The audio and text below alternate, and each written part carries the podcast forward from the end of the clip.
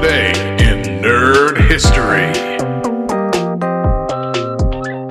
Today's date is September 27th. In 1987, The Princess Bride premiered. This fantasy adventure comedy film, based on the 1973 novel of the same name by William Goldman, is about a farm boy named Westley who tries to rescue his true love, Princess Buttercup, from an evil prince and his henchmen with the help of a swordsman, a giant, and a pirate.